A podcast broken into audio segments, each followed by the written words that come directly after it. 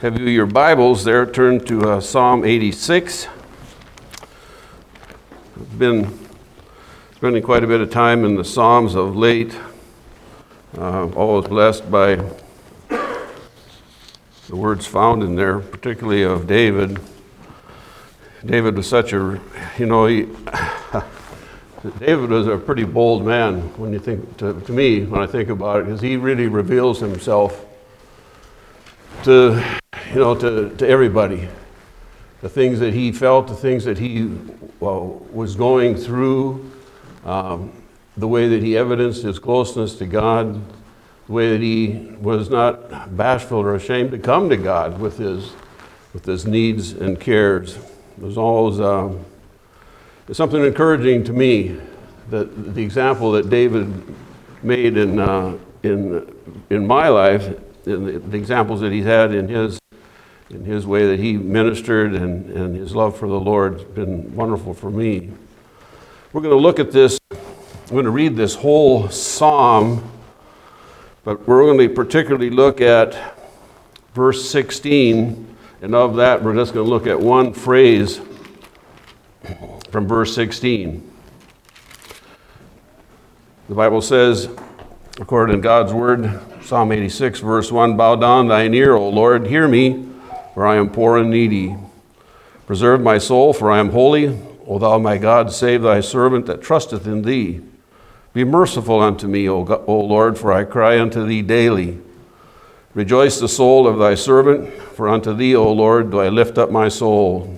For thou, Lord, art good, and ready to forgive, and plenteous in mercy unto all them that call upon thee. Give ear, O Lord, unto my prayer, and attend to the voice of my supplications.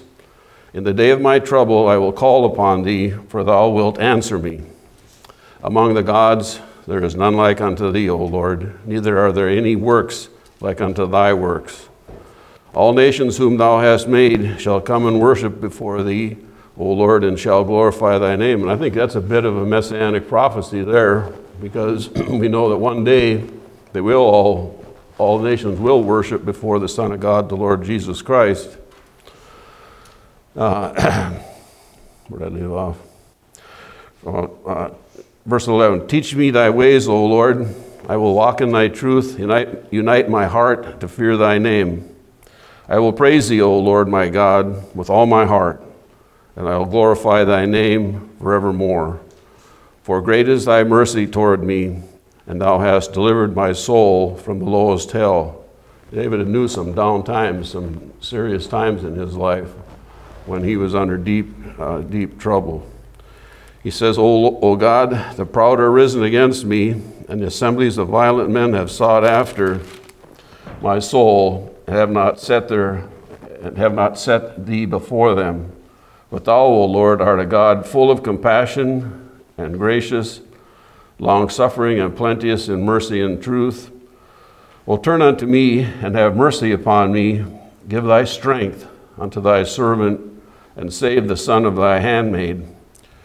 Show me a token for good, that they which hate me may see it and be ashamed, because thou, O Lord, hast hope in me and comforted me."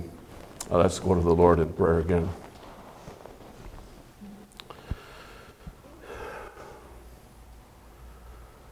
What a wonderful thing it is to be in your house tonight, Lord. What a wonderful thing to know that you're here in our midst and with us in this matter of worship as we open up your uh, this, your psalm book. And we look to this particular psalm that re- reveals some of the heart of your servant David these centuries and centuries ago. But how like, but how like him we all are at times, needy, uh, anxious for you to work in our life, to show yourself strong. But also, Lord, uh, there's a petitions there that that David makes that we should all heed and, and ponder, Lord, that he was quick to come to you, and that he sought your mercy again and again and again for what it afforded him in this life. humbly pray that you be with me now and be with us as we uh, set to this matter of worship. In Christ's name I pray, amen. We'll look at particularly verse sixteen, and especially the phrase, give thy strength unto thy servant. Um, so many times as I've been going through life and and uh, life's trials and good times and bad times, there's there's many times when I needed a bit of strengthening. And in times past, and even now oftentimes, I'm ashamed to say that, that I have that tendency to try to figure things out myself, that I try to go it alone, that I know the way. And even though I always know that the Lord is there and He's and He's with me, certainly, oftentimes I've I've stepped out in I have not stepped out in the kind of faith that I should, and sought His and sought His face as David did. And when he was in trouble, he sought the Lord's strength. You know, and when he he sets the the, the tone for this Psalm in verse one, where he says, bow down thine ear, O Lord, and hear me, for I am poor and needy. He recognized his his needs, and he came to the one and asked God to be with him in this, especially in this time. Um, he, you know that he did go through multiple uh, uh, troubles, deep troubles in his life, and and certainly um, you know, he didn't always uh, show himself as strong for the Lord as he should have, but nevertheless, in, in this instance, it's something that he's seeking after, God's strength. And he turns to this one that could help him, and he begs God's mercy, and he and he begs his uh, his salvation. And I think that in, ver- in verse sixteen, God gives David the key to living a, a victorious life, for certainly the words that David uh, penned, they came from God himself. And he wanted us to know, he wanted David to know and understand that God was always, that he was always there with them, and to be careful to not step out on his own uh, as often as he should, as he sometimes did. You know, this is the man, you know, that slew Goliath, that led armies, that uh, in battle, that became a king. You know, and, and the Bible talks about David's mighty men, and you've read some some of the the, the, the valorous things that they did, you know, uh, in their battles and in their in their things. You know, one time David, he he, requ- he was thinking about, boy, it's sure nice to have a drink of water from this well or something, and it was in enemy territory, and some of the boys took off and they went and got it. Well, it's because in, in essence too, they did know the heart of David and the character of David, and they and they did love him. And uh, he was a man though that uh, he was not ashamed to humble himself before his God. Um, you know that it was interesting. I found interesting when I when I studied this out, when he says, you know. Um, Save the son of thine handmaid. I kind of wondered about that. You know, you know, I thought you might write servant there or something, but that term handmaid, it's it's a it's a parallel word with the same meaning as like the doulos, the bond slave, that's used in the, in the New Testament.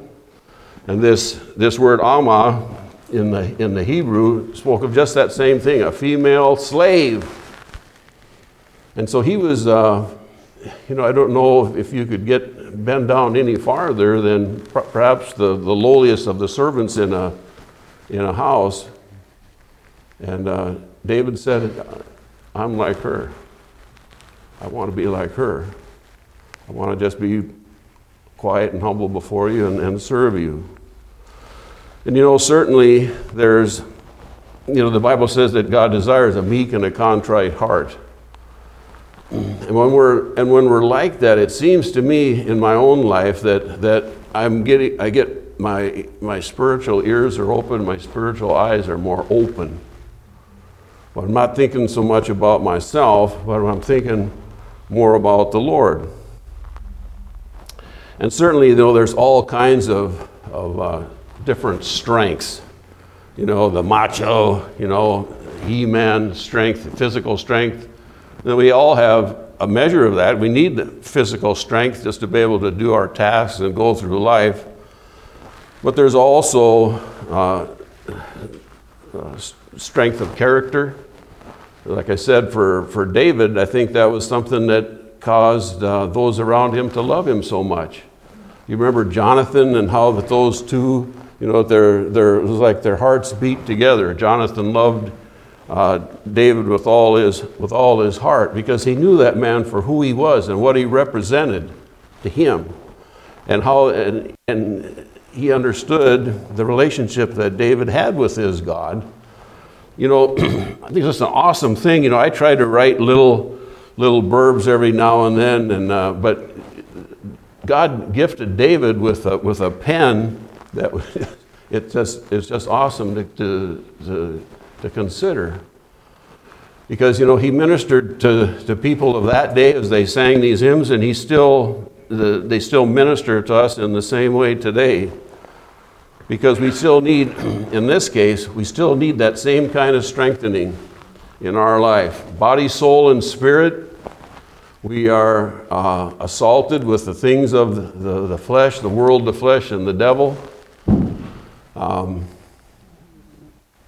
some things we bring on to ourselves, and some things are a result of God's punishment, but they're always for our good. And, and you know, the... is uh, the old principle that iron uh, sharpeneth iron. Well, sometimes God uses some of these things to, to sharpen us up, to hone us to the point where we can be, you know, like that, like that good blade that can be, it can do all the work that it is really meant to do in the best way. And so, you know, sometimes in my life, I think that uh, I've left off too much, you know, trusting in the Lord's strength and too much of my own. And to, you know, in, in several cases, they were life-changing. Um, not seeking the Lord's in the face in these things, in those times of struggle, and, and trusting on His, in His strengthening. Lord, I've, I've come to, before the Lord, I've come to sometimes some great, great, great ruin. But you know, this matter of uh, strength of character, for instance, is something that we do have a bit of control over. And I think of the hymn, and I, I like I like singing that hymn, I am resolved no longer to linger, charmed by the world's delight, things that are higher, things that are nobler, these uh, shall allure my sight. Thank you. There are some things that we can do, you know, to, to, to build this kind of character. You know, that we can be all that we can be for the Lord. That we can be that kind of person that uh, can benefit from the Lord's presence and His strength in our life. We need to remember that, number one, that God is strong and we are not. And if we want to be truly strong in God's eyes, we first must become weak. Which seems which seems to be an oxymoron, but nevertheless it is the truth, because uh, God desires, again, that that calm, quiet, meek, surrendered kind of spirit that He can work in and work through. And I was I was reading some of the some of the uh, writings of Paul in chapter eleven of uh, of uh, First uh, Second Corinthians, and it's it's just really an awesome chapter. You know, you're ushered into this this uh, place where where Paul is in he's in a he's having a, a revelation to God, and he says he wasn't sure if he was actually in heaven or if he was still on earth and going through this, but it was just it was mind-boggling. and and you know and, and he was you know he was set aside by that, and God was was speaking to him, and and. Uh, In in verses uh, seven through nine, there, um, you know, well, he Paul was was was treasured with walking with the Lord through a lot of his early ministry. You know, he spent time with the with the Lord alone in the desert, where God taught him face to face, and then He revealed Himself, in, and he even saw Him in heaven in this case. But God didn't really come to him here in this time to give him an attaboy, but he said, um, well, Paul speaks here from a time when he was receiving some advanced revelation from God, directly from God. And in verse seven it says, unless I should be exalted above measure through the abundance of the revelations, there was given to me a thorn in the flesh, the messenger of Satan to, to buffet me. That word buffet, it means like to pound on something. So he was going through something here, you know, and it was getting his attention. Sometimes God does that, you know. Sometimes he'll bring some things in there just to be like a like a real a special attention getter. Like Jesus in the, in the New Testament oftentimes said, verily, verily, verily. Well, sometimes he needs to, he wants to get us to listen to that, verily, verily, verily. Because I have something here special for you. And sometimes he'll take us aside by that, you know, when we sit down and listen and we be quiet and still. We, from, from the result of reading a, a, a verse or two of Scripture, you ever have God just Just touch your heart in that time, to know that special presence, and to know that time sometimes, even in a measure like that, sometimes he's given me the strength to go on and to meet a challenge that's, that's before me that I didn't know how I was going to do it. But Lord is wonderful that way. He is merciful, and he's his, the waterfalls of grace that he evidences to you and to me in our lives, those of us that are saved, uh, are immeasurable. As his very, his very self is infinite, the things that, you know, God's mercy and his grace will never run out. And, you know, and he, you know, his strength will never run out either. You know, he's an awesome God. You know, I was considering one day about some of the, we were talking about what it would be like at the judgment seat of Christ and some of that like that, what it would be like to be in God's presence. You know, it came to me, there's going to be billions and billions of souls in heaven besides all the angels. But you know, I believe that, that God the Father, Son, and Holy Spirit, if they chose to, they could minister personally to each and every one of us, those souls, and each and every one of those angels if they desired to. Why? Because he's doing that right now with us here in this world. That we have, we have twenty-four seven, three sixty-five access to the very presence of God. And when we open up ourselves up to him, when we learn to lean on those everlasting arms, when we learn to, to, to plug in, to access God's strength, then we can know great blessing. Anyway, it goes on here. Uh, he says, for this thing I besought the Lord thrice, three times, that it might depart from me. And uh, I've been there, I guarantee you I've been there more than a few times and more than three times. But finally, you know, God said, shut up, this is it, go on. And he said unto me, my grace is sufficient for thee, for my strength is made perfect in weakness. Most gladly, therefore, will I rather glory in my infirmities. This is Paul talking now, that the power of Christ may rest in, upon me. Therefore, I take pleasure in infirmities, in reproaches, in necessities, in persecutions, in distresses, for Christ's sake. For when I am weak, then I am strong. And again, sometimes we would think that you talk to people in the world about meekness or, or uh, spiritual uh, humility, and they don't get it. Um, it's a me, me, me on top of the, the throne of life. Uh, everything comes before the, for them first and foremost. But God, you know, meekness is simply uh, strength under control.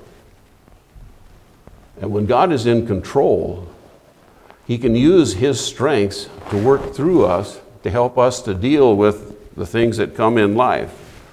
That's what David was, at bottom line here, he was he had some stuff that was going on. And bottom line, he gets down here, gets down to the end of this, and he asks for God's mercy. Give me the strength to go on.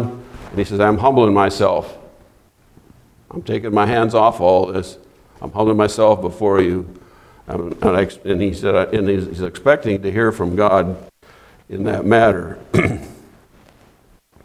And you know, we were enlisted in the Lord's army from the moment in time that we're born into His forever family. And, uh, and we don't take that as serious as we should. Uh, for the for the service person, their their service is their life.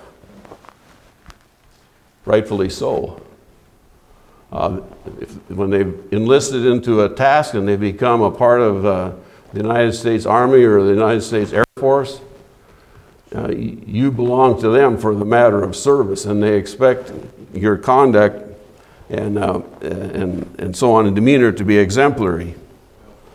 But you know, when he starts off and, and to put on those the, that whole armor of God, before he says tells us about putting on the helmet of salvation, blessed prayer, light, righteousness, and so on, he says, "Be strong in the Lord and in the power of His might."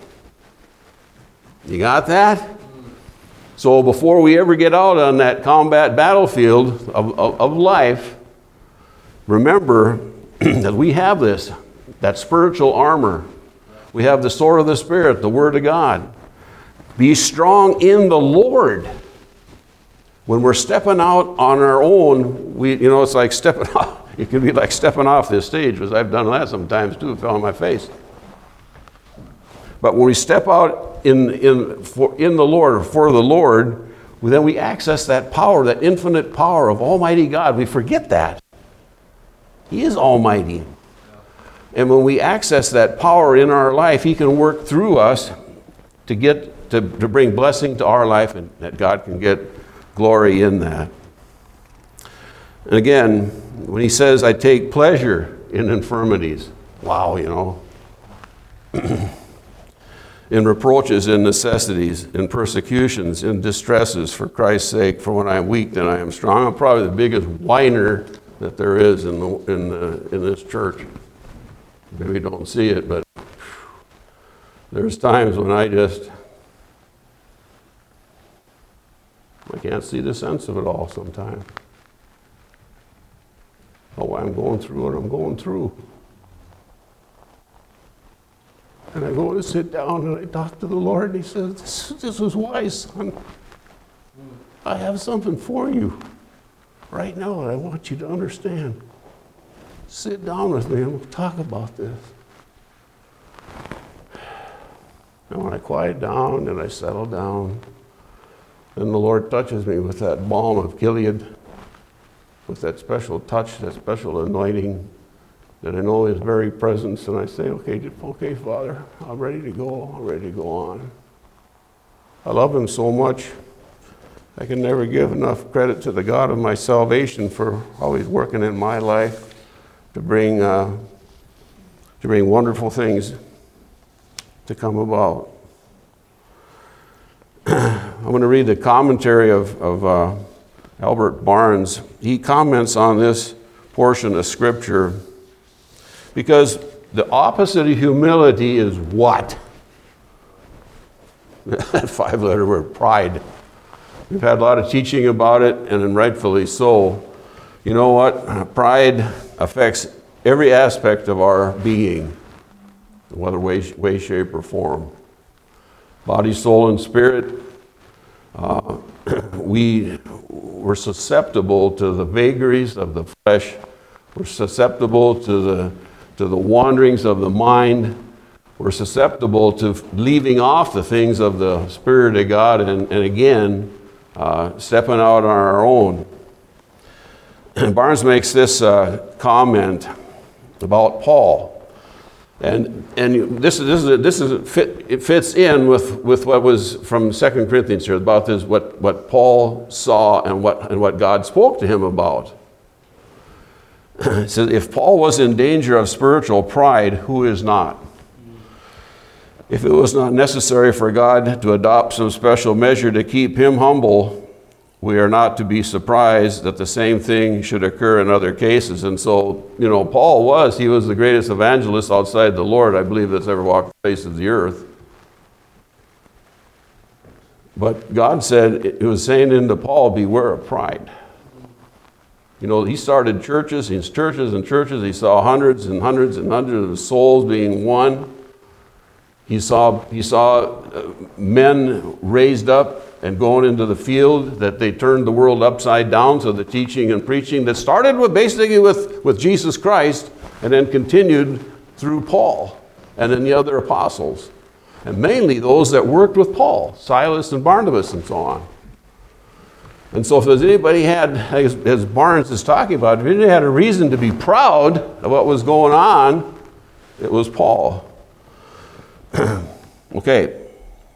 Um, so there is abundant reason to believe that Paul was, was naturally a proud man. Well, when you when you read about him in the in the New Testament, he was he was a, a member of the Sanhedrin. He's on the fast track probably for the to be the, the head of the, the Sanhedrin, the seventy. He had P H D knowledge of Scripture, and had been entrusted to him many, you know, the, the persecution of Christians, because he was he was he knew what he was doing and he went at it hard. Uh, he was by nature self-confident, trusting in his own talents and attainments, and eminently ambitious. When he became a Christian, therefore, God turned that around. That's like, you know, through repentance and faith. Repentance is a change of mind about sin and self that results in a change of life. And that's what it did for, for, for Saul's personality. He took that, that, that drive and go forward, uh, uh, yeah, adventurous person personality, and he made it, he made it go in the same in the direction in service of him. But but again, when he became a Christian, therefore, one of his besetting sins would be pride, as he had been particularly favored in his call to the apostleship, in his success as a preacher, in standing where he had been among the other apostles, and in the revelations imparted to him. There was also a peculiar danger that he would become self-confident. And so what God was doing there, he was nipping that in the bud. It never happened that we know in Paul's life. God nipped it in the bud by reminding him about some things. And it stuck with Paul. The thing with Paul is, I think, is unlike me and perhaps a lot of us, the, the first time that we get it, it doesn't stick. And we have to go through and we have to take another lesson. We got to take another lesson or another uh, example or something. We have to go through something else till we finally get to the position where where where, uh, where God wants us before him. And he, Barnes says, there is no danger that more constantly besets Christians, and even eminent Christians, than pride.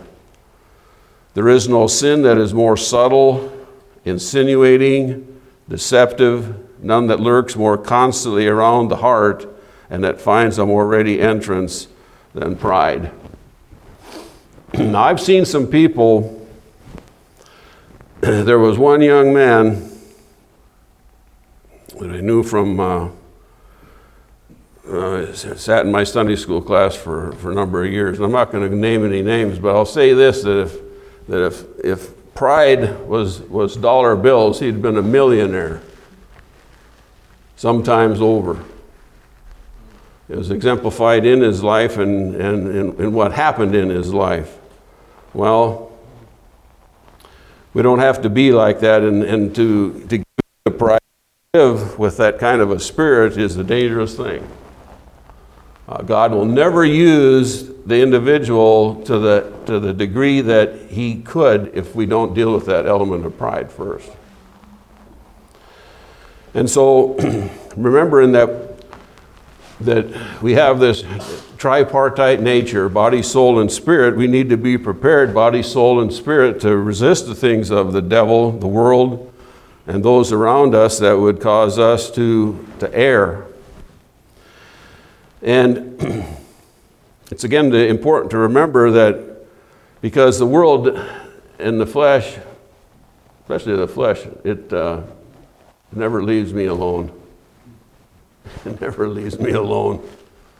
I tell you what, I thought I thought getting older and getting uh, somewhat more mature in uh, in my Christian walk was going to make things a lot easier, but it didn't. You know, the, the, the sin nature, the depraved nature, the lust of the eyes, lust of the flesh, and the pride of life, it's still there. And if if I'm not careful, you know, it's just like the like the firefighter out in the in the in the on the fire line.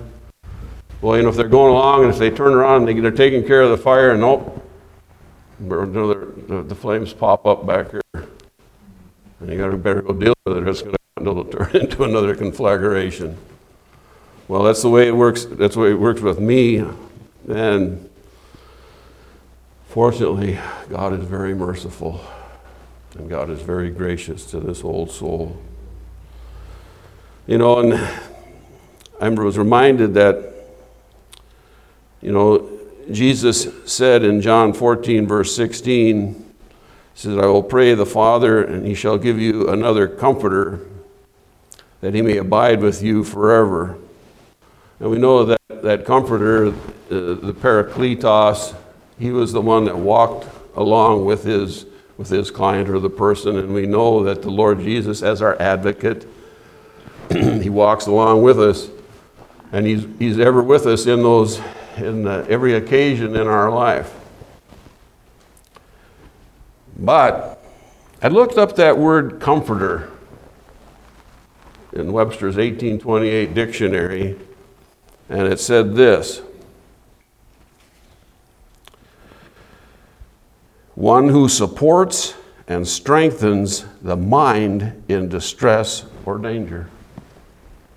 The comforter. One who supports and strengthens the mind in distress or danger.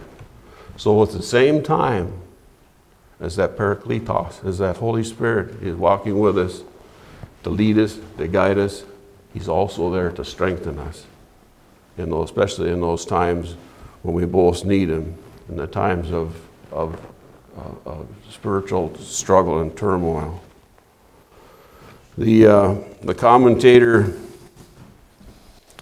Paul Hovey said of that, said the word comforter as applied to the Holy Spirit needs to be translated by some vigorous term. He's saying this is something's important.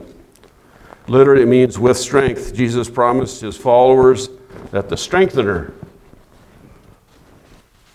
would be with him forever.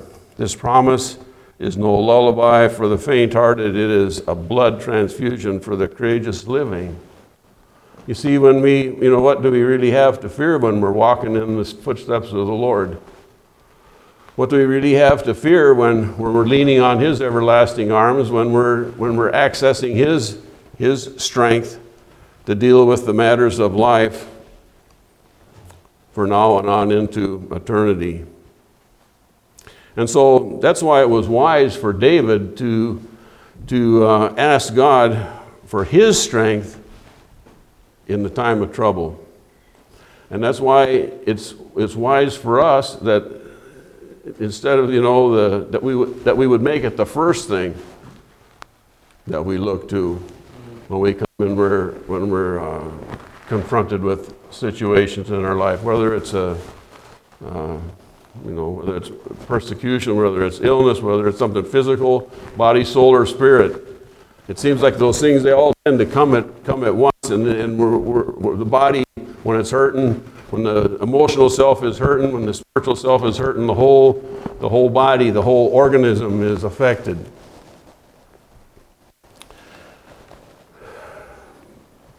But you know, we don't. We still we need to come to God and ask him for that strength. In James chapter four, verse two, we're reminded, you have not because you ask not. You know, and, and, and that's why I, th- I think it's important here, this, this little phrase in this verse, to remember that and to and to use it. Uh, you don't have to be in, in you don't have to be facing trouble or or a, a stressful situation just to come to God. Give me your strength to help to meet the needs of this day. Give me your wisdom that I can make the right decisions. Strengthen me with a resolve to be more than I, than I was yesterday for you.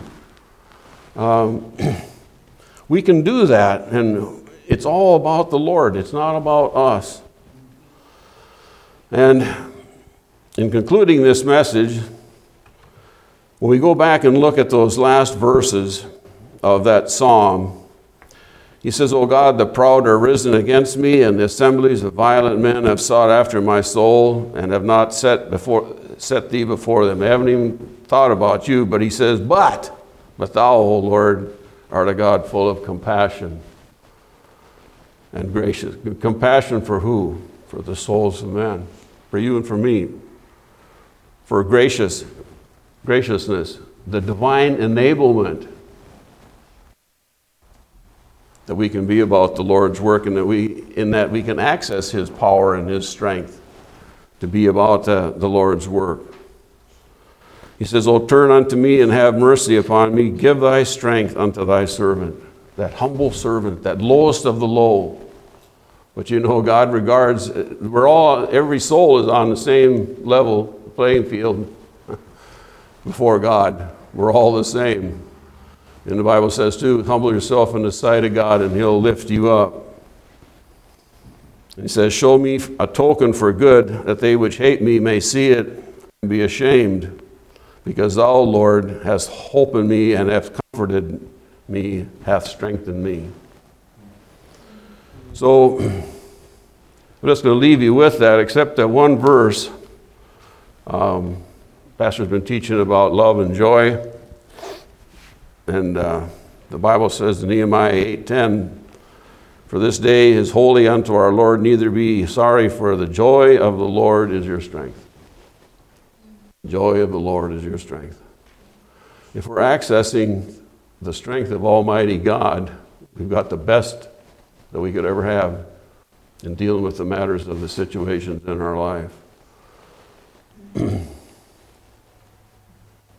You think of some things in your own life that that that you've been tested with, and uh, you know, the, think of the times when you when you sought the Lord's face and asked for his strength, as opposed to times when you stepped out and stepped out not in faith, but were walking uh, not by not by sight, we're walking by uh, not by faith but by sight. So it's a serious thing, but it's a joyful thing too, because God answers prayer.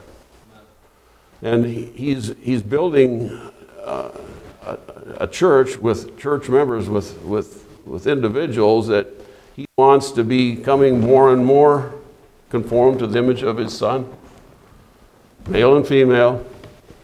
It works on ladies the same way. There's an awesome ministry for each and every every man, woman, and child that's that's in God's family.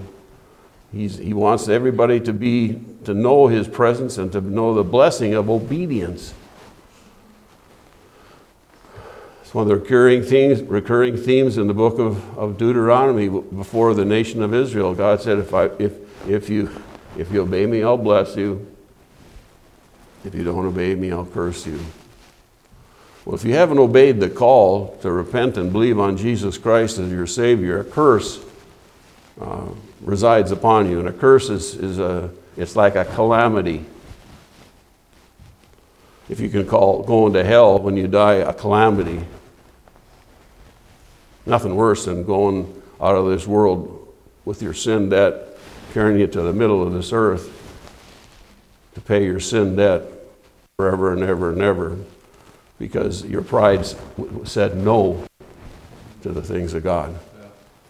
That your pride said, "I'll go my own way, and I will not come to God. I will not seek his strength. I will not touch, I will not obey his laws. I don't I will not look at his face." Well, know that the Bible says that, "Behold, your sin will, will find you out." And there's many, many well people, well-meaning people that sit in the pews and go along through church church life. There was, a, there was another message that I was actually going to preach tonight about religion, what religion really is. The world doesn't know much about pure religion, undefiled before God and the Father. But I'm telling you that if you haven't made the choice to believe on Jesus Christ as your Savior and become a part of his forever family, you need to do it while there's time. Uh, the, the hourglass is ticking. You only, you don't know if you have tomorrow. Why would any individual, when they have the, the, the most priceless gift available in all the earth, all the universe, the gift of forgiveness of sin and everlasting life, why would you not choose to accept that and make that a permanent possession? Jesus paid it all on the cross, Calvary. Those souls in the fires of hell now are paying their sin debt that they incurred when they when they told the first lie. The first time that they stole something. The first time that they dishonored their parents. They became liable before God. It's a serious thing. God, either you deal with sin in this life or God is going to deal with you and you go into the next. The Bible says, behold, now is the accepted time. Behold, now is the day of salvation. Make that choice even now. Believe on Him.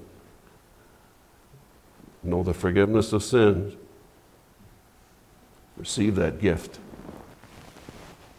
You'll carry it with you for all eternity. There's no, there's no person in heaven that's sorry they believed on Christ as their Savior, but there are potentially billions of souls in hell that wish they had one more chance to repent. But there's no, offer, there's no opportunity for that. It's appointed unto men once to die and then the judgment. Okay. That's all I've got for, for this portion here. I guess we can go into the... Uh,